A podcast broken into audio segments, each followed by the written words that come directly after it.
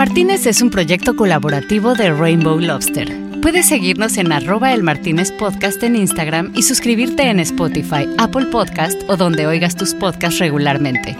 Aunque también puedes no seguirnos y no pasa nada. No vamos a guardarte ningún tipo de rencor, pero siempre sería lindo mínimo que visites elmartinez.net. Un podcast retro del futuro. Esencial, fundamental, elemental, primordial. El podcast de Chatén es básico. Espera, espera, espera, un segundito, espera un segundito. Párame eso ahí. ¿Qué es eso de básico podcast? Esa es Marley. O sea, esa voz es de Marley. ¿Qué vaina es? ¿Sí? Sí. Sí, soy yo. ¿Por?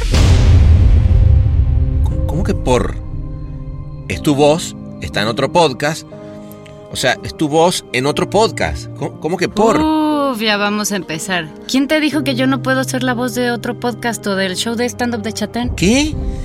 O sea, además estás haciéndole la voz a un show de Chatén. O Sí, sea, ¿cómo? se llama Básico, como el podcast. No, no, no, no, no, no, no, no. A ver, a ver, a ver, a ver. Tú eres la voz oficial del Martínez. Sí, y de Básico. ¿Qué básico?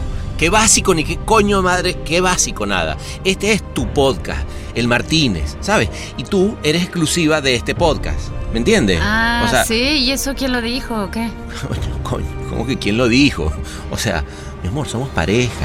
Esto es nuestro. No, no, Este- no, no, este no, no, no, a ver, a ver, a ver, vamos a dejar esto Pero- claro. Este es tu podcast y no tiene Sí, nada que ver con nuestra podcast. relación. Ah, no tiene nada que ver con nuestra relación. Ok. Mira, Marlene, es simple. O sea, tú no puedes dobletear, ¿sabes? Es él o yo. Sí. Es en serio. Chatén tiene una gira por Estados Unidos en diferentes estados con su show. 4 millones de followers en Uy, Instagram. uy, uy, El Martínez. ¿cuánto es lo que te escuchan? Eh, no, un montón, son un montón. O sea, un montón de gente, un montón de amigos, ¿sabes? Gente que me quiere, gente que me quiere de verdad, no como alguien. Órale, ¿sabes? ok. Oye, no- este, ¿y vamos a grabar hoy o, no? No sé, pues tú dime. Vamos a grabar hoy, ahora si la Eh, sí, estrella no, quiere. o- Sí, sí, sí, sí, vamos a grabar. Ahí te va. Básico. Básico. El nuevo show de stand-up de Luis Chatén. Y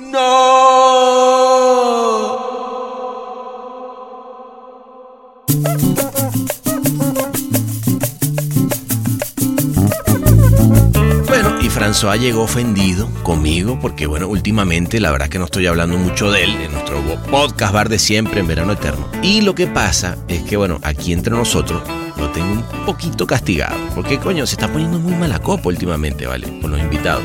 ¿Sabes? Después que terminamos de grabar, ¿sabes? Nos vamos ahí que si al VIP, no sé qué. Y bueno, somos amigos y todo, pero está bueno que entienda que tomarse el champán mientras canta ópera frente a todo el mundo, no está bien. Pero bueno, por eso, ofendido y todo, llegó de punta en blanco para recibir con honores a un buen amigo que sabe que antes que nada lo más importante es la gente. el factor humano, cada día que pasan más cosas, se vuelve más indispensable. indispensable. Él es uno de los creativos colombianos más reconocidos a nivel mundial. Después de haber ganado el primer León de Oro en film para Colombia, hoy es presidente y CEO de DDB Latina, que ha sido Network del Año en el ranking crema de Latina en los últimos dos años por sus premios a nivel internacional. Esa noche platicamos de una aventura que pocos conocen, ojo, ¿ah? de cuando estuvo haciendo un documental en plena selva cuando estudiaba cine. Eso fue un viaje brutal. Nos hicimos como un mes y medio viajando por río. Nos atravesamos desde el, comienzo de, la, de los páramos del nacimiento del agua del río Amazonas, que es la frontera entre Ecuador y Colombia. Y nos atravesamos por río hasta Brasil, entre la frontera de Colombia con Brasil, en un pueblito arriba que se llama La Pedrera. Hay un tipo que se llama El Cónsul. Vive solo en la mitad de la nada con nada, solo y él dice que es el cónsul porque está, vive en una cabañita en un árbol y simplemente anota en un papel cualquier persona que pasa por el río para un lado o. Para el otro. Luego hablamos de cortos, el libro que escribió en su BlackBerry a más de 10.000 pies de altura en todos los aviones que tomaba en una etapa de su vida. Y empecé a hacer contenidos por el mundo con el libro y los disparé en redes sociales y de repente un día me llaman de la revista Forbes, que habían visto un libro escrito desde un teléfono y Forbes fue la que disparó eso. La revista Forbes echó un artículo de tres páginas y ¿sabes cómo lo llamó en su momento? El libro, en inglés se llamaba Shorts el libro y en español cortos, pero en conclusión era el, el libro postmoderno, porque en su momento lo declaraba Forbes como el primer libro escrito desde una perspectiva telefónica digital. Pasamos por la competencia entre las consultoras y las agencias de Big Data versus creatividad, que siempre ha sido un tema ya repetitivo. ¿eh? No te salgas de tu terreno porque es tu fortaleza, es concéntrate. Entonces, hoy las compañías de creatividad que ahora resultaron que se quieren convertir en compañías de Big Data se van a morir se van a morir porque las consultoras tienen el dinero, el músculo, el big data o las de tecnología. Ellos no tienen la cultura de la creatividad y la creatividad es una cultura. Hablamos de la importancia de la cultura en una compañía que le da la esencia de lo que es. Cuando tú ves los casos de todas estas fusiones que se están dando en el mundo y se empiezan a fusionar y a fusionar y a fusionar, ¿qué es lo que ves en el fondo? Que las culturas se desvanecen. Y cuando la cultura se desvanece, se va a la compañía. Y eso lo sabemos todo. Y mira las dos compañías en las que yo he estado, DDB y Leburnet. ¿Por qué he estado ahí? Porque me siento afín con ellas, porque eran compañías que fueron creadas, lideradas, fundadas por creativos. De repente yo en otro tipo de compañía no me sentiría igual de cómodo. O sería otra película, o no me atraería. Entonces yo necesito ese espíritu creativo para vivir dentro de una compañía en este mundo. En este mundo. No podíamos dejar de conversar sobre la transformación colombiana, que es un ejemplo para toda la región. Colombia llegó prácticamente a ser un país inviable. Cuando yo vivía en Colombia, todos los días mis padres me daban la bendición porque salía y yo sabía que cada día, y todo el mundo sabía, Pablo Escobar ponía una bomba en algún sitio de Colombia. Era diario. Cuando la situación empieza a mejorar y empieza la seguridad a, aparecer y la industria a crecer, eso empieza a salir, es como el efecto de la cauchera, echas para atrás el caucho y después sueltas. Eso fue el efecto de Colombia y comienza un proceso creativo en muchas perspectivas y también de crecimiento crecimiento. Pero bueno, no solo de Colombia, sino también de toda Latinoamérica que está dejando huella. Colombia ha tenido, está teniendo un momento muy interesante, talento nuevo y eso es muy inspirador. Colombia realmente ha venido esforzándose y, ha convertido la creatividad en, en, otro valor de exportación. Pero yo lo que hablaba es que el, concepto latino es verdaderamente exportación, es una cosa muy fuerte lo que, lo que puede pasar.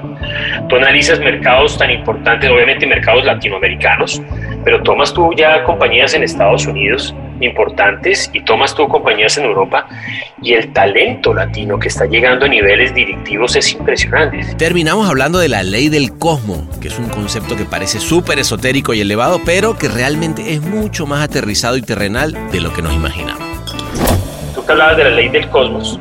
Esa ley del cosmos te hace recordar cada vez que estás en la noche en tu hamaca metidos entre dos palos y pones el tornillo para que no te entre los animales, apagas tu linterna y empiezan un millón de sonidos del mundo y tú en la mitad de un palo sin nadie más y ahí te das cuenta que eres esto. Y eso es bueno, ¿no? Es bueno recordarlo. Así que bueno, listo, pues aquí está la mesa para ustedes. Allá en el fondo veo un François ofendido, pero que está dispuesto a ponerles a todos un trago como debe ser y como son siempre los tragos que él trae a toda la gente bienvenida como ustedes. Agárrense ese traguito que ya tienen todos en la mano y saquen las piernas a la arena para recibirlo porque él es Juan Carlos Ortiz.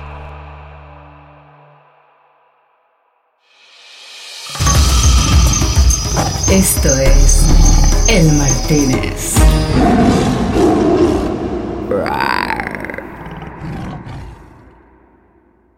Juan Carlos, querido, ¿cómo estás? Señor Pana, qué bueno verte. Está ese ángulo, mejor dicho, es un ángulo imperial. Estás por allá arriba. Claro. ¿Cómo andas? bien, amigazo. ¿Tú cómo andas? Muy bien, muchas gracias. ¿Cómo va todo? Tan, tantos años, oye. Tanto todo muy bien. tiempo. ¿Dónde estás viviendo? ¿Dónde andas? Yo vivo acá en Los Ángeles ahorita, güey. ¿Tú cómo andas? ¿Todo bien? Bien, muy bien, muy bien, muy bien. Las cosas muy bien. Eh, ¿Qué te diría? Muy positivo, la familia muy bien, el trabajo increíble. O sea, realmente soy una de las personas que dentro de las dificultades que ha tenido esta pandemia me siento agradecido con la pandemia, han pasado cosas con la vida que han sido muy buenas sin demeritar lo que es la pandemia, obviamente, pero... No, no, no, no obvio, obvio, obvio. A ver, creo que, creo que mucho le hemos encontrado esa, uh, esa, Es que si no, es que si no, hasta, hasta ahí tenemos que ser creativos, ¿no? Sí, total, total. Y si no se la encuentras, pero, pero realmente lo más fácil es no encontrársela. Entonces, esa es, la, esa es la, la mejor parte de todas. Oye, pues, si te parece, mi hermano, ¿Estamos listos para arrancar e irnos a, a, Canes un ratito o qué? Ah, listos, buenísimo, dale, adelante, nos vemos. Bueno, vámonos entonces para Vámonos para el Martínez, ¿te parece? ¿Me vas a llevar al Martínez o al Martínez, papá? Vámonos al Martínez directo y a todo color, ¿te parece? Dale, y, acepto a todo color y acepto blanco y negro también, o sea que dale, vamos por Martínez. Lo que venga, vámonos pues, venga.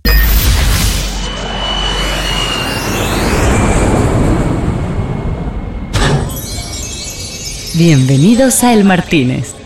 ¿Qué le servimos para empezar?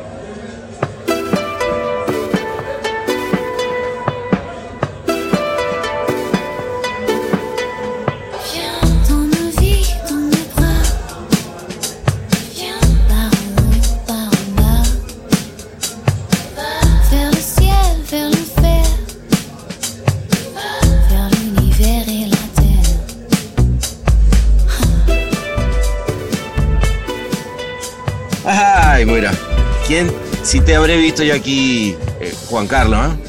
Mira, mira a tu alrededor, mira qué lindo. Mira, mira, lo que es la vida. Espérate, si, me veré mejor así o así. Tú me, así, así, te veo muy bien. Así como estás ahorita en chancla y con, mira, se te, te apareció un martini en las manos. No sé si era lo que quería pedir. Sí, sí, porque era el martini del Martínez. Del Martínez, ahí está. Es una rima bastante potente, ¿no? Está muy bien, está muy bien. Oye, pues salud, dale, bienvenido. ¿Cómo, cómo has estado? ¿Qué, cantidad de años que no te veía, amigazo. Me, me da un gusto enorme que estemos por acá. Increíble, ¿no? Este es increíble que muchas veces que nos vimos en el Martínez y nos volvemos a encontrar en el Martínez. Mira lo que es la vida. Igual voy a pedir una botellita de algo si quieres, ¿no? Sí, sí, sí, sí. Yo me tomaré un vinito. Me encantaría un vinito. vinito. Dale, esto fue solo un aperitivo. Eh, si le vine de la casé. Dale, pues. Y, y, y, para que rime, Rouget. Un Rouget eh, también. S'il vous plaît. S'il vous plaît. Exacto, muy bien. Mira, este. No, bueno, la última. Eh, a ver, yo quiero pensar que año que viene, Juan Carlos, habrá que venir nuevamente acá al Martínez, pero abrir la botella por la cantidad de premios que se llevó de Latina en, en, el último Cannes, ¿no? ¿Qué? No, increíble. Yo creo que... O sea, agencia eh, latinoamericana del año en Cannes, o sea, estuvo grande, ¿no? Grand Prix. Sí, sí, realmente te diría, mira, te voy a contar una historia que es increíble, que es parte por la cual estamos aquí celebrando en este Martiné antes de temporé.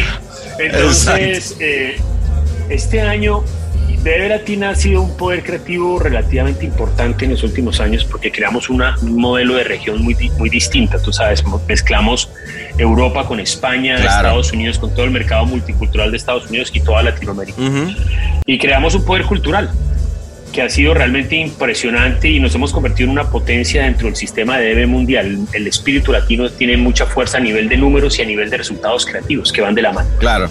Pero este año que es increíble es, este año es el año que nos ha ido mejor de toda la historia. Sí, ¿no? Que es increíble. Mira, este año fuimos Red del Año en Cannes. Sí. Red del Año en el FIAP. Red del Año del Ojo. Red del Año de Crema. What? red del Año del, de, del DNAD. Es no, no, no, pero ya. para, Juan Carlos, pues, para, ya. Pues pide, dos, pide, dos, botellas. Mira, pide dos botellas. Cuatro, cuatro, no, vale, pero qué locura.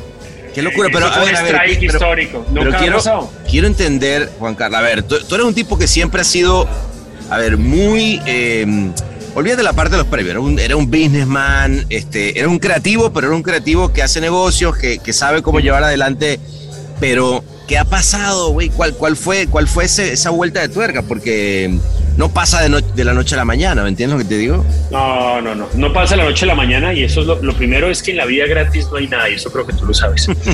Entonces, para la gente que cree que hay cosas gratis y que cuando la, gente dice, ay, tan fácil que la tiene, mira, cualquier cosa en la vida tiene un trabajo fuerte. Y esto comienza con la creación de Debe Latina. La, Debe Latina la creamos, eso no existía. Claro, claro, eso fue un modelo de agarrar Latinoamérica. claro, de agarrar todo, lo, que, lo que era hispano o latino hablante, porque ahí entra también, digamos, este, Brasil. Eh, y boom, crear algo que, no importa si estás en Europa, al norte de América o al sur, es, nos une en algo en común, ¿no? Correcto, y ese era, era encontrar en un mundo donde supuestamente estábamos entrando en una revolución digital, cómo la cultura y los intereses eran más importantes que las mismas geografías, entendiendo la importancia de la geografía, pero era un tema mucho más cultural. Entonces empezamos a estructurar este tema y esta región habla tres idiomas, como bien tú dices, habla inglés, porque Estados Unidos es un mercado importantísimo para nosotros, habla español, porque está España y está Latinoamérica, y habla portugués porque está Brasil. Claro. Entonces, eso ha generado, es como un triángulo de amor, no es nuestro triángulo de las Bermudas, ese triángulo de B latina y realmente ha generado una potencia creativa. Lo siguiente fue empezar a traer a la gente correcta. Tú sabes que este negocio es de personas tú eres tan grande, tan maravilloso, tan fracasado como la gente que tienes adentro trabajando. Entonces empezamos a traer una gente increíble y, hoy lo que tenemos, los equipos que tenemos tanto en Latinoamérica, en Estados Unidos o en España, son unos equipos realmente inspiradores, maravillosos. muy, pues muy bueno, vale. bueno, mira, felicidades porque aquí nos trajeron esa botellita, así que ya la, ahí la abrieron. Este, eh, no, está, está. Pero además para, para ti, que, que digamos, tú eres un, colombiano eh, que, ha venido a imprimirle eh, no solamente a, la red, sino antes, digamos, eh, desde que... Desde Leurnet, desde, desde no, o sea, de hecho, liderando una agencia, no, en Nueva York. Em, ha sido... Antes en Chicago. Ah, perdón, en Chicago. O sea, lo que quiero decir es, realmente le, le has dado y, creo que tú lo decías muy bien en algún momento que alguna entrevista que te vi que, decías la latinización, ¿no? O sea, cómo, cómo llevarlo latino como algo que, que, realmente, no sé, eh, eh, nutre al... y, que además que, no extrañamente, sino que además creo que Colombia particularmente ha empezado a, a exportar un montón de talento, ¿no? Sí, Colombia ha tenido, está teniendo un momento muy interesante, talento nuevo y eso es muy inspirador. Colombia realmente ha venido esforzándose y, ha convertido la creatividad en, un otro valor de exportación. Pero yo lo que hablaba es que el, concepto latino es verdaderamente exportación, es una cosa muy fuerte lo, que, lo, que, puede pasar. Tú analizas mercados tan importantes, obviamente mercados latinoamericanos, pero tomas tú ya compañías en Estados Unidos importantes y tomas tú compañías en Europa y el talento latino que está llegando a niveles directivos es impresionante. y eso demuestra algo muy. Es bárbaro, es histórico. Y eso también se está empezando a dar no solamente en el área creativa, sino en, en el área de los negocios y van de la mano. Entonces te diría que ese, ese estado, ese pionerismo, ese espíritu que está creando esta influencia latina es muy fuerte porque está con resultados. Y el latino tiene cosas muy importantes que en este momento del mundo que vive el planeta son muy representativas y, y, creo que aportan a la cultura y a lo que está viviendo el planeta muchos temas de inspiración muy grandes. Y es que el mundo dejó de estar en una burbuja.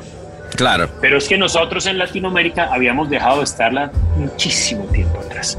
Entonces traemos una lectura resiliente mucho más fuerte. Claro. ya no la sabemos.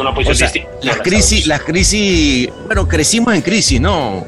Sí, nosotros no, estamos, nosotros no estamos en crisis, sino vivimos en crisis, ¿no? Y eso es una constante. Y cuando tú dices, por ejemplo, hoy Estados Unidos, que, uy, pero ¿qué pasa con Estados Unidos? Es, Estados Unidos se volvió un país normal. Antes era una burbuja, ahora tiene problemas que tenían los países latinoamericanos. Claro. Y eso hace, permite realmente que haya muchas cosas que esa sangre latina puede ofrecer. Es verdad, es verdad. Y también pasa, a ver, si, si a ti te pasa eh, un poco, Juan Carlos, que es cuando tú como latino también empiezas a salir y luego te empieza a afectar a ti también, ¿no? O sea, yo lo veo con, conmigo viviendo allá, allá en Los Ángeles, porque ahorita estamos aquí, mira, salud, por cierto, con este. ahorita. este. ¿cómo? Son té, son té. Son té, son té, son té. este, yo, te, yo, te, digo que yo, yo estudio en mi colegio en la escuela suiza, entonces. Ah, con razón, ve, yo, En francés. Ve, yo, yo, a mí me gusta venir por eso lo de Roger. Por eso es que me gusta venir con gente que sabe hablar francés, porque si no a mí siempre aquí me pendejean. Y luego me traen la cuenta y me dan cualquier cosa. Sí. Este, no, pero, pero es cierto, ¿no? Como de repente, eh, incluso como persona, ya de repente, no sé si te pasa, pero yo me imagino, más bien no me imagino lo que debe ser para ti, porque además llevas años en este tema de hablar con el tipo de este país, del otro país, del otro país, y ya casi que empiezas a tener una, una cultura que ya es, es casi difícil de definir, ¿no? Sí, es totalmente de acuerdo. Ya te cargas de una cultura global. Eso es impresionante. Eso está cabrón. Y además dejas, dejas de pensar ya en temas geográficos y empiezas a pensar en, en temas humanos. Claro. y, y, eso varía absolutamente la forma de ver las cosas, el ángulo que le traes a las cosas y lo que te afecta a ti en la vida personalmente. Es, muy cierto. Y por ejemplo, yo quiero dejar una cosa clara. Cuando yo digo que el talento latino es muy importante y muy valioso, en ningún momento de mérito algo que yo he aprendido también muchísimo en otros mercados, como el talento americano, que tiene unos valores impresionantes. Y creo que es esa mezcla la que hace maravillas, ¿no? Porque a veces uno escucha a los latinos como sin una razón básica, decir es que somos los mejores porque somos latinos, no, no. Claro, claro. latino tiene unas cosas valiosas, pero el mercado americano tiene unas cosas re valiosas, que cuando uno las aprende, el clic es increíble. No, no, no, y creo que más bien todos estamos claros que, los latinos no necesariamente somos los mejores, porque además es difícil entender dónde, cuál es la vara, ¿no? O sea, qué es bueno, qué es malo. Pero que sí es cierto que hay, que hay una, a veces una gana de reivindicar, quizás desde, desde este sentimiento a veces de patio trasero, que más bien con el que creo que hemos, que hemos crecido mucho, y, más bien es, este síndrome del, del, petizo, ¿no? Que se echa para arriba y decir, aquí estoy, y que, está, bien, ¿no? O sea, creo que en ese sentido, eh, a mí sí me, me da mucho gusto ver de repente toda esta gente que, que como bien dice, está, está haciendo muchas cosas. Pero tú decías una cosa que a mí me, pareció, me parece muy lindo, bueno, decías, no, la escribiste en, en tu libro, Cortos, ¿no? que además me pareció interesante que los tres primeros artículos, empezabas el primero con, con, con dos títulos de, de, grandes canciones que a mí me, han, me marcaron mucho, que una es Gracias a la vida, ¿no? y, y la otra, al final del día, es la vida te da sorpresas, ¿no? O sea, digamos que no es el título de la canción, pero es un, es un gran final de, de, la canción Pedro Navaja de Rubén Blades y la, y la primera de Violeta Parra. Me pareció, me pareció inspirador, no solamente porque la hayas agarrado de repente ese título, sino por lo que significa, ¿no? O sea, empezar dando gracias a la vida con un, con un libro que además escribiste a 30 mil pies de altura con tu Blackberry en esa época, ¿no? Cuando, ¿cómo, fue que, que, que, te nace para empezar ese primer artículo y que la verdad creo que, es muy lindo? Esto es El Martínez.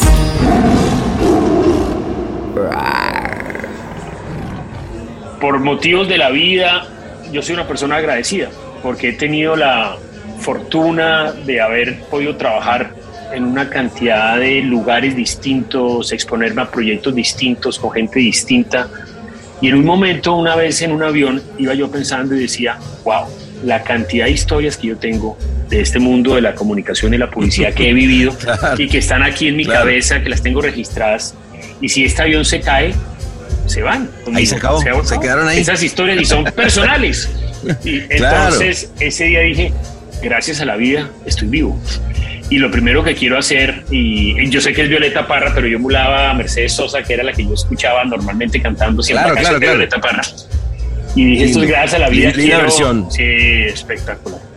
Eh, quiero escribir todas estas historias y dejarlas escritas y se las quiero dedicar a mi esposa, a mis hijos y a mis padres. Y, y, arranqué a escribirlas. Y, pero dije, si voy a escribir historias de creatividad que me han impactado la vida, quiero escribirlas también de una forma creativa. Entonces, quiero escribirlas desde un teléfono. Y en ese momento, pues yo cargaba mi Blackberry y además tenía teclado. Entonces era un poco más ah, fácil. Porque el iPhone ya había salido, pero el iPhone se confundía uno y el, corrector lo, lo enloquecía uno. Claro, claro, claro. y, y, obviamente, pues entendiendo que el avión era algo muy importante en mi vida, y dije, pues el avión, más que ser un problema, y me toca subirme a un avión, me toca viajar en este momento, es un templo de tranquilidad. No había wifi todavía en ese momento en los aviones. Es verdad. ahora, ahora hasta, eso no, hasta eso nos quitaron. Ya, ya, no he vuelto a escribir aviones, porque ya me meto a ver, ya veo series. Entonces, eh, fueron varios años. Eh, bueno, me moré cuatro años escribiendo el libro. Wow. Cuatro años escribiendo el libro y, y, lo más interesante de esa historia, dime, ¿me vas a preguntar algo? No, no, no, para, para un tipo que además me imagino que además en esos años, que creo que fue cuando nos conocimos, eh, estabas en un momento además donde te la debes haber pasado montado en un avión y quizás eran los únicos momentos de tranquilidad que tenías, ¿no? Era, era un templo, era un templo. Mira, subirme para mí un avión era cuando me decían otra vez un viaje, yo decía, ¡uh! qué maravilla un avión en este momento. Y además, a mí me encanta escribir, pero sentarse en un avión tranquilo sin que nadie te molestara era, era un templo, un templo de tranquilidad. Totalmente. Maravilloso. Y ese libro fue muy interesante porque estábamos en todo ese momento hablando sobre toda la, la, nueva era de la comunicación, de los seis grados de separación, de lo que nosotros denominábamos el efecto cardumen, de cómo se movía la gente con los temas digitales. Fue el puro inicio de eso. Y dije, voy a hacer un ejemplo, ya en vez de vendérselo a las marcas con las que trabajo todos los días, lo voy a hacer para mí mismo. Entonces yo me llevaba mi teléfono a todos lados porque él escribía y cuando estaba en cualquier lugar hice una especie de maqueta del libro. Ah, ok. Y yo llegaba a cualquier sitio y yo le pasaba la maqueta. Estaba, por ejemplo, en África y estaba visitando a los Masáis. Les daba el libro y empezaban a saltar ellos con el ah. libro y yo los grababa con el mismo teléfono con el que escribí mi libro. Wow, y empecé a hacer contenidos por el mundo con el libro, contenidos reales. Ah y los disparé en redes sociales. Y de repente un día me llaman de la revista Forbes, que habían visto un libro escrito en un teléfono y Forbes fue la que disparó eso. La revista Forbes echó un artículo de tres páginas y ¿sabes cómo lo llamó en su momento? El libro, en inglés se llamaba Shorts el libro y en español cortos, pero en conclusión era el, el libro postmoderno porque en su momento lo declaraba Forbes como el primer libro escrito desde una perspectiva telefónica digital. Muy bueno. Y ahí esa vaina, ¡boom! Explotó. explotó Qué lindo. Eh, y, de alguna manera, pues, si era replanteando el, cómo se hace un, en este caso, un libro, ¿no? Un medio. Total, o sea, eh, o sea, a ver, digamos que, que yo lo leo y, lo leo y me parece muy lindo porque además obviamente me identifico con, muchas de las cosas que te suceden quizás como, como alguien más metido en este negocio y porque, porque eso es, materia prima, ¿no? Pero tanto la innovación desde esa parte, pero también cosas como que, que, leí, que, que, te leí ahí, que está como decir, la ley del cosmos existe. Que yo además, by the way, no podría estar más de acuerdo contigo, Juan Carlos. Ah, o sea, la ley del cosmos existe y hace que estemos acá hoy tomando nuestro vino y celebrando después de tantos años. En el Martínez. Porque yo, yo me acuerdo, fíjate, yo te voy a contar esta anécdota. Yo me acuerdo cuando, estando yo en DDB, de hecho, y tú en Leo Burnett, me recibo una llamada, me dice que Juan Carlos Ortiz te quiere conocer. Y digo, ah, cabrón, puta, que yo, qué honor, porque me acuerdo de haberte visto, eh, de haber estado en la cola del palé para ir a ver cuando recibías el oro por caspa. Sí, wow. Este, qué, lindo. y entonces para mí, obviamente, era, era, era un gran honor. Y me acuerdo que cuando fuimos, y te cuento esta anécdota como para, para decirte dónde estábamos en, ese, en esa época eh, y hablar de por qué creo que, el, que al final el cómo, el cómo existe es que me senté y tú me dijiste una pregunta que pocas veces me han hecho, pero que me dijiste, ¿cómo te ves de aquí a cinco años? Y esto creo ponle tú, eh, Juan Carlos, que estamos hablando que esto era el año no sé, 2005, por decirte algo, ¿no? Este, y yo te dije algo que, era muy sincero, te dije, Juan Carlos, mira que te, respeto y eres, un tipo que sé que va a ser y sigues haciendo una carrera corporativa en los, en los grandes, eh, y así fue, en esa época estabas, estabas de, de, en, en, pero yo dije, la verdad es que no tengo esa madera que tienes tú de, hacer eh, carrera corporativa, con lo cual me veo de pronto más bien montando mi propia agencia. Y te, te de risa, me decía, bueno, pero estás viniendo a una entrevista corporativa y me vas a decir que no te ves dentro del corporativismo. Y bueno, pues te, tengo que ser sincero. Este, y aún así me hiciste la, la, oferta. ¿eh? Claro, me acuerdo. Y después, y después nos reunimos en el Hotel Presidente en la Ciudad de México, que fue la segunda vez que nos reunimos con la oferta. Es cierto. Que tenía unos, unas sillitas de madera en el primer piso en un lobby enorme, me acuerdo. Ah, ah, no, no, no, tiene buena memoria. No, pero te lo digo esto porque eh, la ley del uno nunca sabe, va dando vueltas todo esto. Y, por eso es que a mí me gusta el, el Martínez. Creo que tiene un poco de, eh, en esa búsqueda que tú tuviste con ese libro. Y te, por eso te lo comento nada más para darte pie a que me cuentes si hay algo de que uno se pone a repasar las cosas que han sucedido en este medio y te das cuenta que primero que uno se va encontrando en diferentes lugares, ¿no? Y en diferentes momentos de la vida, pero como que hay una cosa que uno hace que se encuentre, ¿no? Sí, total. Y me encanta lo que, lo que hablas de Martínez porque es eso. Creo que la ley del cosmos es la que te recuerda que todas las cosas pueden juntarse en algún momento. Y, eso, está bien eso. y tú sumas un pedacito de eso, pero no todo está en tu control. Entonces es muy interesante ver que eso es magia en la vida, es parte de la magia. Y, Ahí está. Y, el Martínez tiene un punto de encuentro increíble, ¿no? Es, es, un lugar de encuentro maravilloso, un centro de acopio espiritual, es el Martínez. muy bueno, es un centro de acopio espiritual, acabas de dar en el clavo. Ah. qué bueno, qué bueno. No, y, y oye, cuéntame, a ver, porque yo, digamos, tomo este libro tu libro porque me parece que es un lindo punto de partida estando aquí en el Martínez. Digo, más allá de todo lo que puedas haber hecho eh, a nivel profesional y hablar de cómo hiciste una campaña u otra, eh, porque hay algo que tienen los libros que es la posibilidad de remontarte a cuando eras niño, ¿no? De este, ahí vi cosas como lo que era estar en el, salón del comedor, ¿no? En un extremo de una mesa. y yo digo, wow, qué, qué, qué bueno tener el medio para poder decir eso, ¿no? Eh, ¿Te pasó un poquito eso? Como que tuviste esa cosa de, poder enfrentarte a, hablar de, a escribir de otras cosas que no fueran total, con estrategia. Es que sabes qué es lo bonito y lo lindo de ese libro y es cuando a mí me dicen, por ejemplo, es que el insight de la marca, que el insight, yo digo, los insights no son de la marca, los insights no son de la publicidad, los insights son de la vida. Pasa, pasa lo mismo aquí y es la creatividad está marcada es por la vida, no está marcada por la publicidad. La, vida es la, inspiradora de todo lo que hacemos. Entonces hay muchas historias que son de la vida que tienen, un impacto impresionante en lo que haces, pero no son subrayadas publicidad. Y yo cada día en la vida soy absolutamente más elocuente, para en decir, y lo digo espiritualmente feliz, inspirado y potente, y es, yo odio la publicidad. odio la publicidad que parece publicidad la detesto, la aborrezco. Yo amo la publicidad que parece vida, porque esa es la comunicación de la vida que me conecta. Y ya entre la creatividad y escoja, pero eso es para mí como una, un nutriente muy importante. Yo no soy pues el fanático que la publicidad y entonces no, no me interesa. No me interesa. Entre más manejo la publicidad, me siento mejor, creo que me va mejor y creo que las cosas que hacemos tienen más éxito. Interesante, interesante. Sobre todo, ¿sabes qué? Eh, porque, digamos, tú vienes de, del área creativa y, uno siempre, y bueno, yo siempre particularmente disfruto cuando oigo a grandes hombres de negocio hablar desde un lugar que se parece mucho más a, a la magia, a la creatividad, o la que, a lo que realmente hacemos es conectar con la gente, ¿no? Total. Este, no sé, no sé si, si a ti te pasa un poco, pero quizás a veces en este mundo en el que se habla tanto de la, de la big data y, y, la matemática, y ojo, que, que está todo bien, ¿no?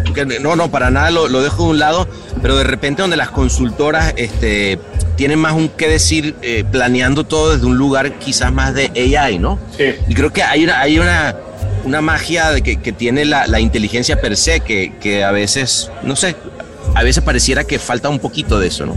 Sí, no, yo creo que lo interesante que viene sucediendo con nuestra industria es que el factor humano, cada día que pasan más cosas, se vuelve más indispensable. ¿Y qué quiero decir con esto?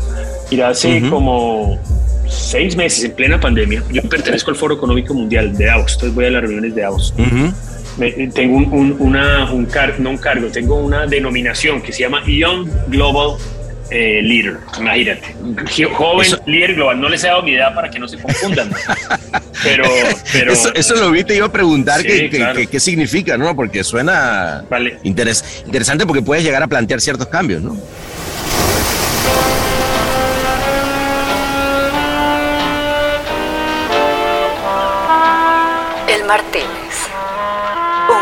De edición ilimitada.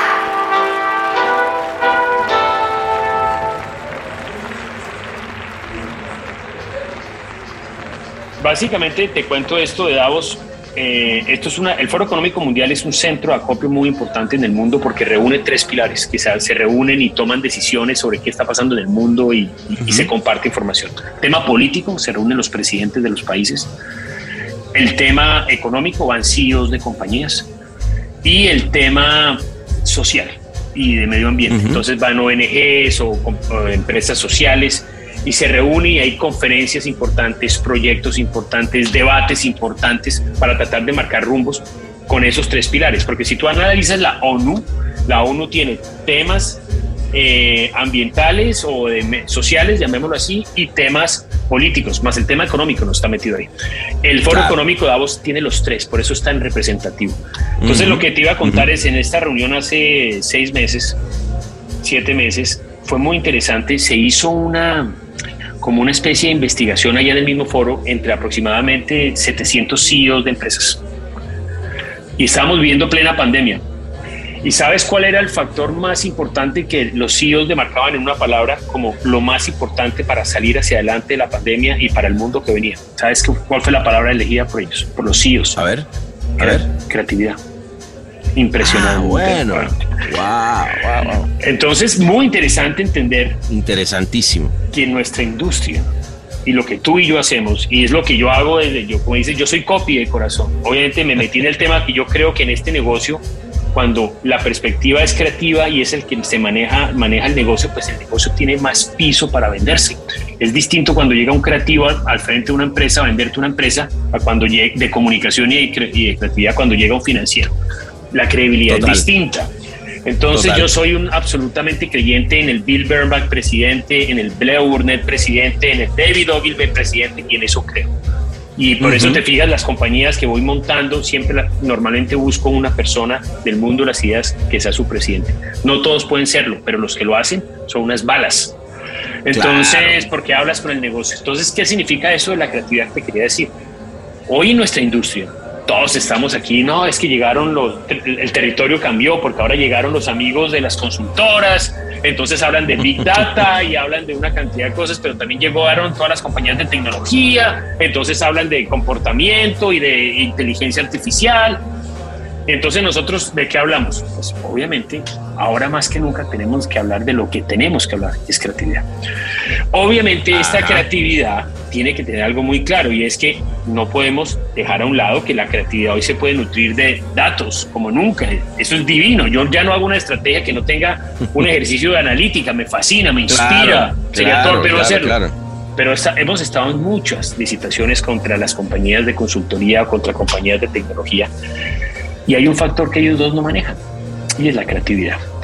Entonces, no te salgas de tu terreno porque es tu fortaleza, es concéntrate. Entonces, hoy las compañías de creatividad que ahora resultaron que se quieren convertir en compañías de Big Data, se van a morir. se van a morir porque, las consultoras tienen el dinero, el músculo, el Big Data o las de tecnología. Ellos no tienen la cultura de la creatividad y la creatividad es una cultura. Es una cultura. Ah, bueno. Es, eso, es más, salud por eso, hermano, porque tienes toda la razón. La creatividad es una cultura. Total. Salud y. Eh, otra. otra, porque aquí vengo, estoy lleno de. de, aquí, aquí hay Uber, aquí hay Uber, porque yo no. ¿Cómo me Yo no, aquí cuatro botas, yo no puedo manejar. No, ahorita. Hay Uber, ¿no? aquí hay Uber, papá, y además va por la casa, ¿vale? Ah, bueno, bueno, Oye, este, y. Fíjate que eh, siempre he pensado eso que, que dices, ¿no? Porque cuando dices, bueno, alguien, la creatividad, eh, tú tienes esos tres grandes eh, referentes, ¿no? Ogilvy, eh, Burnett y el gran Bernbach, eh, que bueno, fueron como personas que no solamente icónicas, sino que su nombre pues sigue hasta el día de hoy como, como referente de... Pero nace de una persona que tenía una, mm, un punto de vista, ¿no? O sea, creo que al final ser creativo tiene que tener, con un punto, tener un punto de vista. Y, también creo que tiene que, ver, eh, si estás de acuerdo conmigo, Juan Carlos, con, con qué, qué traes adentro y qué quieres hacer en el mundo, en, la vida, ¿no? O sea, eh, y, de nuevo, tomando, y, no es que esté clavado con el tema de las consultas, pero es un muy buen ejemplo de contraste. Una persona que decide estudiar, eh, no sé, solamente número o encargado de pronto, tiene un perfil. Tú, por, por ejemplo, sé que en algún momento estudiaste en la Escuela de Cine de Cuba, ¿no? Sí, sí, sí, estudié dirección de cine. Hiciste, ajá, o sea, tenías ahí una sensibilidad, más allá de que después, insisto, te, te, conviertes en ese gran businessman. Eh, y hiciste un, un, documental, Amazonia. Sí. Ahí, ahí en, habla un poquito de eso, porque creo que, que, poco hablas de eso y a mí es algo que me, que me, llama, sobre todo porque soy un gran apasionado documentalista. Ah, bueno, eso está bien. No, mira, yo, yo estudié, estuve en la escuela de cine de Cuba y, viví en Cuba en un momento violento, porque se había recién caído el muro de Berlín y era ese famoso periodo cero donde no había nada. Creo que están parecido ahorita. Era increíble la ausencia de cosas, pero tú en esa isla, en la escuela, era como si vivieras en una isla dentro de la isla. Porque era una, era una escuela que es cerrada, la escuela es maravillosa, los profesores y los maestros que iban a dictar clases, tú los veías en los créditos de las películas. O sea, yo conocí una gente impresionante que pasó por allá, impresionante. Claro. Una época dorada, además. dorada, dorada, dorada. Pero entonces el tema más interesante de eso es, obviamente esa experiencia de vivir en Cuba era una, era, estudiar en esa escuela era una película y vivir en Cuba era otra película. Una películas, un contraste, películas increíbles. Y obviamente a mí el cine siempre me apasionó y siempre tengo mucha escuela de la cinematografía en, en mi trabajo y en la forma de pensar de las cosas. Y básicamente tuve la fortuna, después hice unos, unos eh, cortometrajes que hice unos cortometrajes de ficción, un cortometraje de ficción que hice, me acuerdo que se ganó el primer festival de cortometrajes de Colombia, que se llamaba T para Cuatro. Mira tú. Y, fue era un cortometraje muy divertido, en blanco y negro, en 16 milímetros. Y, y después el que tú dices fue un documental que hice de la Amazonia, que fue muy interesante. Y eso fue un viaje brutal. Nos hicimos como un mes y medio viajando por río, nos atravesamos desde el, el comienzo de, la, de los páramos del nacimiento del agua del río Amazonas, que es la frontera entre Ecuador y Colombia, y nos atravesamos por río hasta Brasil. Wow. Y nos demoramos. Qué gran viaje. no, fue impresionante, un mes y 20 días, pero no estábamos buscando ver el Amazonas que todos esperan ver, que es el que siempre encuentras en una versión de documental, que es el Amazonas de los animales y de, la fauna y de la flora. Estábamos buscando era el Amazonas humano. El del ser humano. Y usted no te imaginas esa locura. O sea, lo que nosotros encontramos era una cosa bestial. O sea, encuentras obviamente muchas culturas indígenas distintas, eh, desde las más desaparecidas hasta las más conocidas. En esa época aparecieron los Dukak Makuk por primera vez, que era esta tribu que nunca había tenido contacto con el ser humano en su vida. No, no, no, claro, y, claro. Y después tuvieron contacto y se murieron porque les dio una gripa y eso fue una tristeza impresionante. Se movieron a la frontera entre Brasil y Colombia, pero también vimos una cantidad de por ejemplo, tribus que se habían escapado del Pacífico colombiano buscando una mejor vida, tribus negras, y vivían en el Amazonas, pueblos negros dentro del Amazonas que tú decías no lo tenía codificado. Claro, no, no. O tenían los pueblos de todos los, colonos que llegan a cultivar coca que es una cosa brutal que teníamos que pedir permiso para ir a grabar y si no nos íbamos en cinco minutos nos decían se van pero con las piernas mirando para arriba y eso era, una cosa, o sea, era un Amazonas. Mira, nos encontramos, por ejemplo, el tipo entre la frontera de Colombia con Brasil, en un pueblito arriba que se llama La Pedrera. Hay un tipo que se llama el cónsul. Vive solo en la mitad de la nada con nada, solo. Y él dice que es el cónsul porque está, vive en una cabañita en un árbol, vive solo y simplemente anota en un papel cualquier persona que pasa por el río para un lado o para el otro es su vida. Y vive solo. Llevaba ya cuando yo lo conocí como 20 años, el tipo ya solo. Un Robinson cruzó. Se llama El Consul. No sé si vive o no. Mira, una gente, hay unas historias que uno dice, madre mía. Entonces era. Y ojo que, ir a meterse. Ir a meterse al Amazonas, este, digo, para, no es cualquier cosa. O sea, decir, bueno, estuvo un, mes y 20 días en el Amazonas. Brutal, brutal. Que ahí estás literalmente de tu cuenta, no hay ley ni frontera que valga, o sea... Ni comunicación, ni comunicación. ni comunicación. no, no, eso es una cosa, estás, eh, ahí sí, estás al libre albedrío absolutamente. Y, y más que eso, tú te hablabas de la ley del cosmos, esa ley del cosmos te hace recordar cada vez que estás en la noche en tu hamaca metidos entre dos palos y pones el tornillo para que no te entre los animales, apagas tu linterna y empiezan un millón de sonidos del mundo y tú en la mitad de un palo sin nadie más y ahí te das cuenta que eres esto y eso es bueno, ¿no? es bueno. Total, no, no, no. Cada vez que, que uno tiene, yo creo, ¿ah? esas experiencias que te hacen acordarte de eso, eh, es, eh, como dices tú, pocas veces tienes esa posibilidad, ¿no? Yo la recuerdo, por ejemplo, en mi caso, cuando yo me fui, eh, Juan Carlos, viví en, la, en la India seis meses, y eso que toca decir, esa experiencia la viví yo en el desierto, ¿no? Estar con dos tipos que tenían un camello y de repente ver, ver hacia afuera, y, y, nada más cuando ves un cielo tan estrellado dices, wow, wow. cómo efectivamente soy ya deja tú el polvo de esa estrellita que está ahí arriba, ¿no? Claro, y, y, eso es muy bueno porque eso le da más valor a lo que haces, ¿no? Porque dices, yo soy una pequeña un pequeño polvito de el mundo publicitario, que es otro polvito. Entonces eres un polvito de un polvito. Eso hace que lo que hagas lo hagas con más amor. Claro, claro, no, está, está muy bien. Y, fíjate que en esos microcosmos que uno se va haciendo, ¿no? Que, que, dentro del publicitario además existen los otros microcosmos, que este conoce a este, el otro, y hablan de, bueno, una agencia al final del día es de gente que de repente antes trabajaba en un lugar, pero ahora se fue a esta Una agencia es un microcosmos. un microcosmos, y sabes, con, todos sus infiernos, todo su cielo y todo su, su mm. planeta. Eh, eh, y bueno, eh, y, es, y es un poco el mismo microcosmo que, que, has desarrollado. Y creo que eso es lo lindo también, eh, si estás de acuerdo conmigo, Juan Carlos, que es que cuando uno está en una, en una red o en una agencia, etcétera, es casi como una tribu de personas que se juntan y dicen, bueno, vamos a ir todos para allá. Vamos a ir todos para allá, va. Las reglas son estas. Y tú en este caso tienes la, la, posibilidad y el beneficio de ser quien de alguna manera pone un poco de orden en la Y digo un poco porque al final está lleno de líderes que cada quien va a jalar para su lado. Pero creo que eh, hay, hay algo lindo en eso de poder decir, ¿qué les parece si vamos para allá y lo hacemos de esta manera? ¿no? Eh, me imagino que en tu caso siempre abierto a que los puntos de vista pues, son, están en la mesa y, y rodea de gente muy talentosa, ¿no? Ni el González ni el Godínez. El Martínez.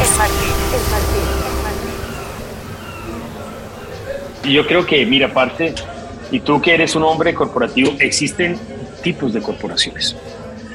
Yo he vivido tipos de corporaciones. Hay corporaciones que se llaman las corporaciones de soldados, donde llega una orden y todo el mundo se mueve correctamente a hacer las cosas y en la medida que todos funcionen y marchen de la misma manera, es va bien. Hay corporaciones que apelan al individuo y a la magia individual. Mm. Yo creo más en esa, creo más en detonar un camino, detonar un propósito en común, detonar una inspiración en común, pero que tú marcas un territorio y la gente pone la magia, la magia para hacer de ese territorio su factor. Mm. Porque en nuestro negocio es creatividad. Si tú empiezas a hacer toda la creatividad igual, ¿qué, ¿qué, creatividad estás haciendo? Es una fórmula. Entonces, el hecho que tú tengas individuos y darles espacio de pensamiento, esa es la magia del talento humano, esa es la bondad de, de la virtud, como bien tú dices, de la suma de los puntos de vista y que como decía el escritor Gonzalo Arango, que es un escritor colombiano que si no lo leído te lo recomiendo, que es brillante. No, no, no, ya lo voy a... Ya un, poeta nadaísta que fue en Colombia de alguna forma, eh, de, o sea, lo convirtieron como en un demonio histórico, lo prohibieron mucho tiempo, era brillante. Él decía, okay. una mano más una mano no son dos manos, son dos manos unidas. Ah, Ese es el poder de los puntos de vista, no son tres personas, son tres puntos de vista sumados y tú sabes que la, comunicación y las ideas funcionan en dialéctica. Aquí hay una idea, aquí hay otra y sale una síntesis, ¡can! Eso es un coñazo, vamos para allá. Tal cual, tal cual. No, y, creo que en ese sentido, así como de pronto tú le puedes imprimir ese punto de vista, ¿no? Y, de, por ejemplo, esa filosofía de, las dos manos juntas, que, al final del día no, eh, eh, exacto, no, no, son dos manos y ya, son dos manos juntas. Eh, también es cierto que, a ver si, si estás de acuerdo conmigo, las corporaciones, dentro de todo, mantienen cierto ADN, ¿no? O sea, yo sí siento que de repente eh, ese DDB que yo en algún momento trabajé mantiene algo de lo que yo recuerdo que tiene que ver con, con la esencia del negocio, más allá de los cambios este, que pueda haber entre medio, ¿no? Y creo que es algo que, que, te oigo hablar y digo, claro, no, no, no por nada estás ahí, ¿no? O sea, eh, al final sigue manteniendo esa, esa esencia que, que está lindo. Total, y mira, y te digo una cosa adicional creo que esa es la razón por la cual funcionan. Yo creo que una compañía que no tenga cultura es imposible que funcione. Puede tener un shot de una tarde, pero mantenerse es muy difícil. Cuando tú ves los casos de todas estas fusiones que se están dando en el mundo y se empiezan a fusionar y a fusionar y a fusionar, ¿qué es lo que ves en el fondo? Que las culturas se desvanecen y cuando la cultura se desvanece se va a la compañía y eso lo sabemos todo. Entonces, esa es la esencia del tema, es la, la, fuerza de la vida es la fuerza cultural, porque es lo que el hombre hace, las personas hacen cosas, eso se llama cultura y las compañías tienen una manera de hacer las cosas. Yo soy creativo, vengo del mundo de la creatividad y mi liderazgo es creativo porque es lo que me gusta. Y mira las dos compañías en las que yo he estado, DDB y Leurnet ¿Por qué he estado ahí? Porque me siento afín con ellas, porque eran compañías que fueron creadas, lideradas, fundadas por creativos. De repente yo en otro tipo de compañía no me sentiría igual de cómodo. O sería otra película. O no me atraería. Entonces yo necesito ese espíritu creativo para vivir dentro de una compañía en este mundo. Qué lindo, ¿no? Porque, y, tienes además, como te digo, el chance de estar en una que, que siempre ha le ha rendido, digamos, honor a esa parte que, obviamente es la, creatividad. Eh, y por otro lado, y, aquí me voy para otra parte, pero creo que está lindo que también tiene que ver con las culturas de los países, ¿no? O sea, una cosa son las culturas de las compañías en estos, en estos microcosmos de los que estamos hablando, ¿no? Luego están los microcosmos culturales que son los países, ¿no? Sí. Y, a mí me llama mucho la atención y, siempre, y fíjate que, por suerte acá en el Martínez y salud, ¿vale? He, tenido varios hermanos, hermanos colombianos que, que como tú la están, la están rompiendo y siempre intento entender, y me gusta, quiero oír ese punto de vista de, ti, es eh, qué ha pasado en un país, güey, donde, donde definitivamente vivió cambios muy importantes, ¿no? Tanto de redefinición, eh, digamos, casi casi medular, ¿no? Eh, a un florecimiento que, que, yo creo que el florecimiento de la industria publicitaria eh, colombiana es solamente reflejo de un, de un país que, que, floreció, ¿no? O sea, yo lo veo y podemos analizar cómo además el papel que han tenido los, los publicistas, los, comediantes, etcétera, dentro del, del los de músicos, país que, los músicos, bueno, los músicos, imagínate, es más, te, te, te, diría que, digamos, de las industrias creativas sí. hasta los músicos, te diría que la lideran, ¿no? Yo te diría eh, que ¿qué, ¿qué, pasó, güey? ¿Tú cómo lo viviste? Porque después de haberte, de haberte levantado por ese, esa vez que te contaba de el primer León de Oro de, sí. de Colombia en film, a bueno, a, a, Black Pencil de la década, en fin, es, es brutal, ¿no? Mira, mmm, yo te diría, lo que dices es muy cierto. Colombia ha sido como un detonador de, de, de, de, proceso creativo muy fuerte. ¿Qué creo yo? Y lo que te voy a decir puede sonar eh, mal o feo, pero lo voy a hablar desde, el, desde el, el producto central. A ver. Colombia llegó prácticamente a ser un país inviable. Cuando yo vivía en Colombia, todos los días mis padres me daban la bendición porque salía y yo sabía que cada día y todo el mundo sabía Pablo Escobar ponía una bomba en algún sitio de Colombia. Era diario. Wow. y todos los wow, días explotaba sí. un centro comercial la casa de al lado y todos teníamos gente que había muerto que había era una cosa brutal. Brutal. Entonces qué genera todo eso genera una introspección muy fuerte. Y lo que hace es que genera esa introspección una cantidad de frutos creativos de supervivencia y de creatividad muy fuertes. Mm. Y Colombia tuvo una cultura de la violencia, yo creo que la más fuerte. O sea, no conozco un país más violento que Colombia en el mundo, pues por lo menos en este lado del mundo. No sé si de repente sí, sí, Bir sí, Birmania le pueda ganar, pero, claro, claro. pero de este lado la cultura colombiana, te voy a solo un dato. O sea, yo he sido un gran... Eh, curioso de la historia y de la historia colombiana adicionalmente. Colombia desde que arrancó cuando vino todo el tema Simón Bolívar y la creación de la bandera, que fue tu, claro. tu, tu, tu, paisano claro. Francisco Miranda, que crea la bandera de los tres colores. Así Colombia es. desde ese inicio. Y, y, y, el nombre creo que lo pone también Francisco Miranda, Tierra de Colón, Colombia. Uh -huh. Colombia ha tenido siete guerras civiles. Siete. Wow. Siete en 200 años. O sea, conclusión, Colombia ha vivido en guerra todo el tiempo. Es una cultura reviolenta. Entonces, esa época que vimos nosotros fue una captura muy dura. Cuando ese tema empieza a desarrollarse, se empieza a crear una cultura subterránea colombiana muy fuerte, muy fuerte creativa. Uh -huh. Cuando la situación empieza a mejorar y empieza la seguridad a, aparecer y la industria a crecer, eso Ajá. empieza a salir. Es como el efecto de la cauchera. Echas para atrás el caucho y después sueltas.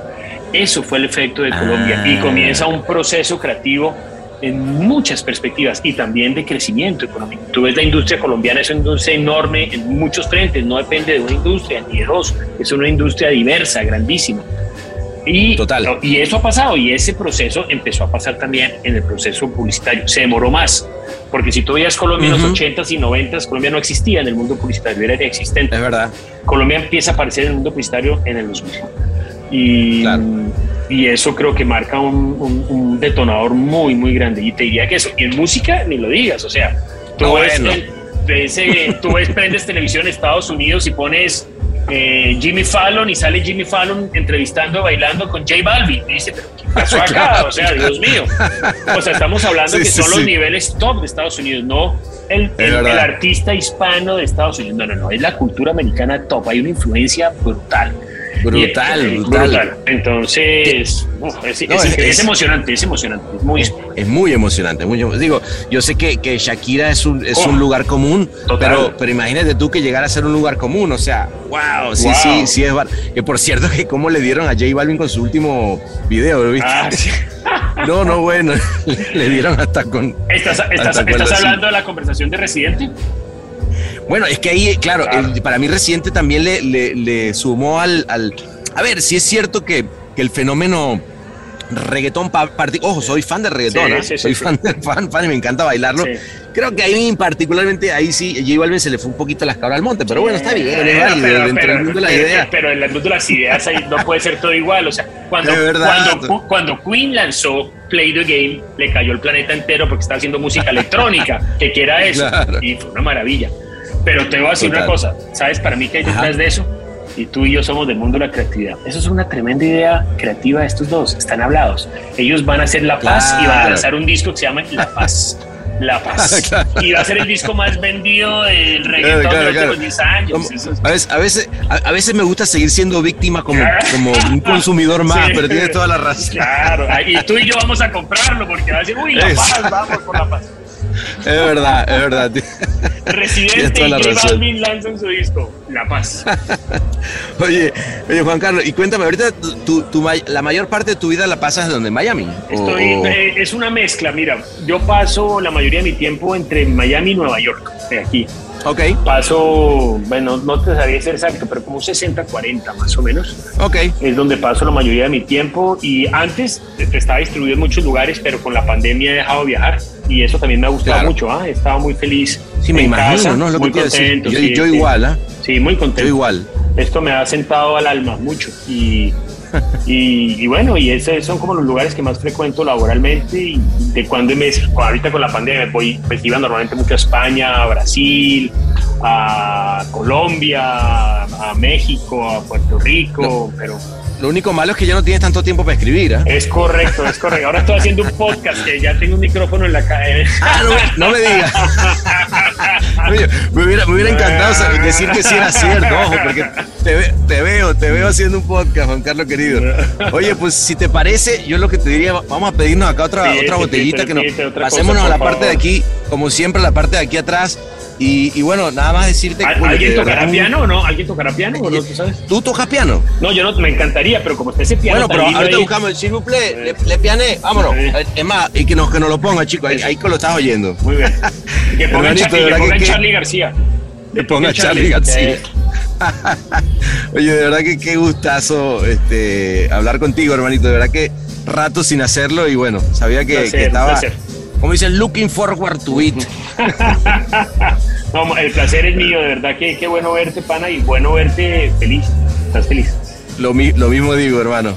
Sí, sí, muy bien. Entonces, ahí vamos, hay que seguir en la lucha y, bueno, y hay que ser agradecidos sobre todo. Todo esto le recuerda a uno que el, agradecimiento es importante y vamos para adelante. El, el agradecimiento va por delante, así es, hermano. Te mando un abrazo y salud. Eh, seguimos acá, ¿eh? seguimos. al, de la audiencia que ya no se va a ir. Que, Claro, claro. Vete y ahora hablas con el otro rápido porque el lobby se empieza a desocupar rápidamente porque, ah, ya, porque ya son las cinco y media de la mañana. Son las cinco y media, papá. ¿Qué? No es tan fácil. Yo voy a marcar el Uber, si no, aquí nunca me recuerdo, me, me pone a ir caminando, ¿no? Martínez nunca llega a nadie por uno. Entonces, pana, muchas gracias. Cuídate mucho. No, hermano, un, un abrazo y de verdad que qué placer, Sote.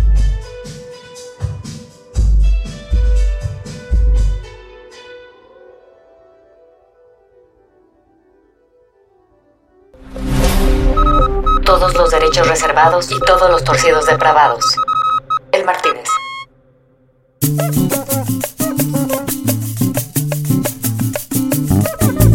Y bueno, terminó una nochecita más, nos fuimos al VIP, sacamos la champaña y la verdad es que llegó un François a pedir disculpas, ¿vale? Yo le dije, no, vale, está todo bien, tranquilo, vale, vente, vamos a tomarnos algo. Y bueno, terminó tomándose dos que tres champañas y otra vez se puso a cantar ópera.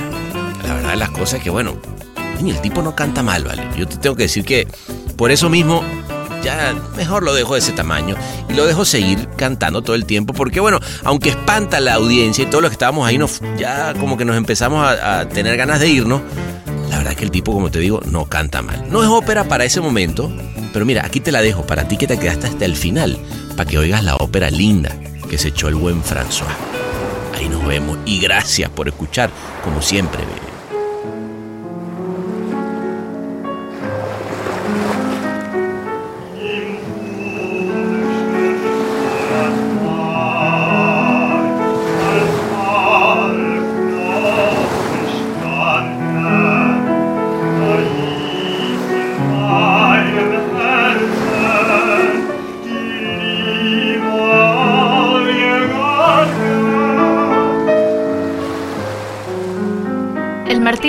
mezclado y musicalizado por el mixer Ahmed Cosío en Ciudad de México. Locución de la voz Marley Figueroa desde LA. Escrito por Sebastián Arrechedera. Una producción colaborativa de Rainbow Lobster. El Martínez, un podcast bar intuitivamente organoléptico.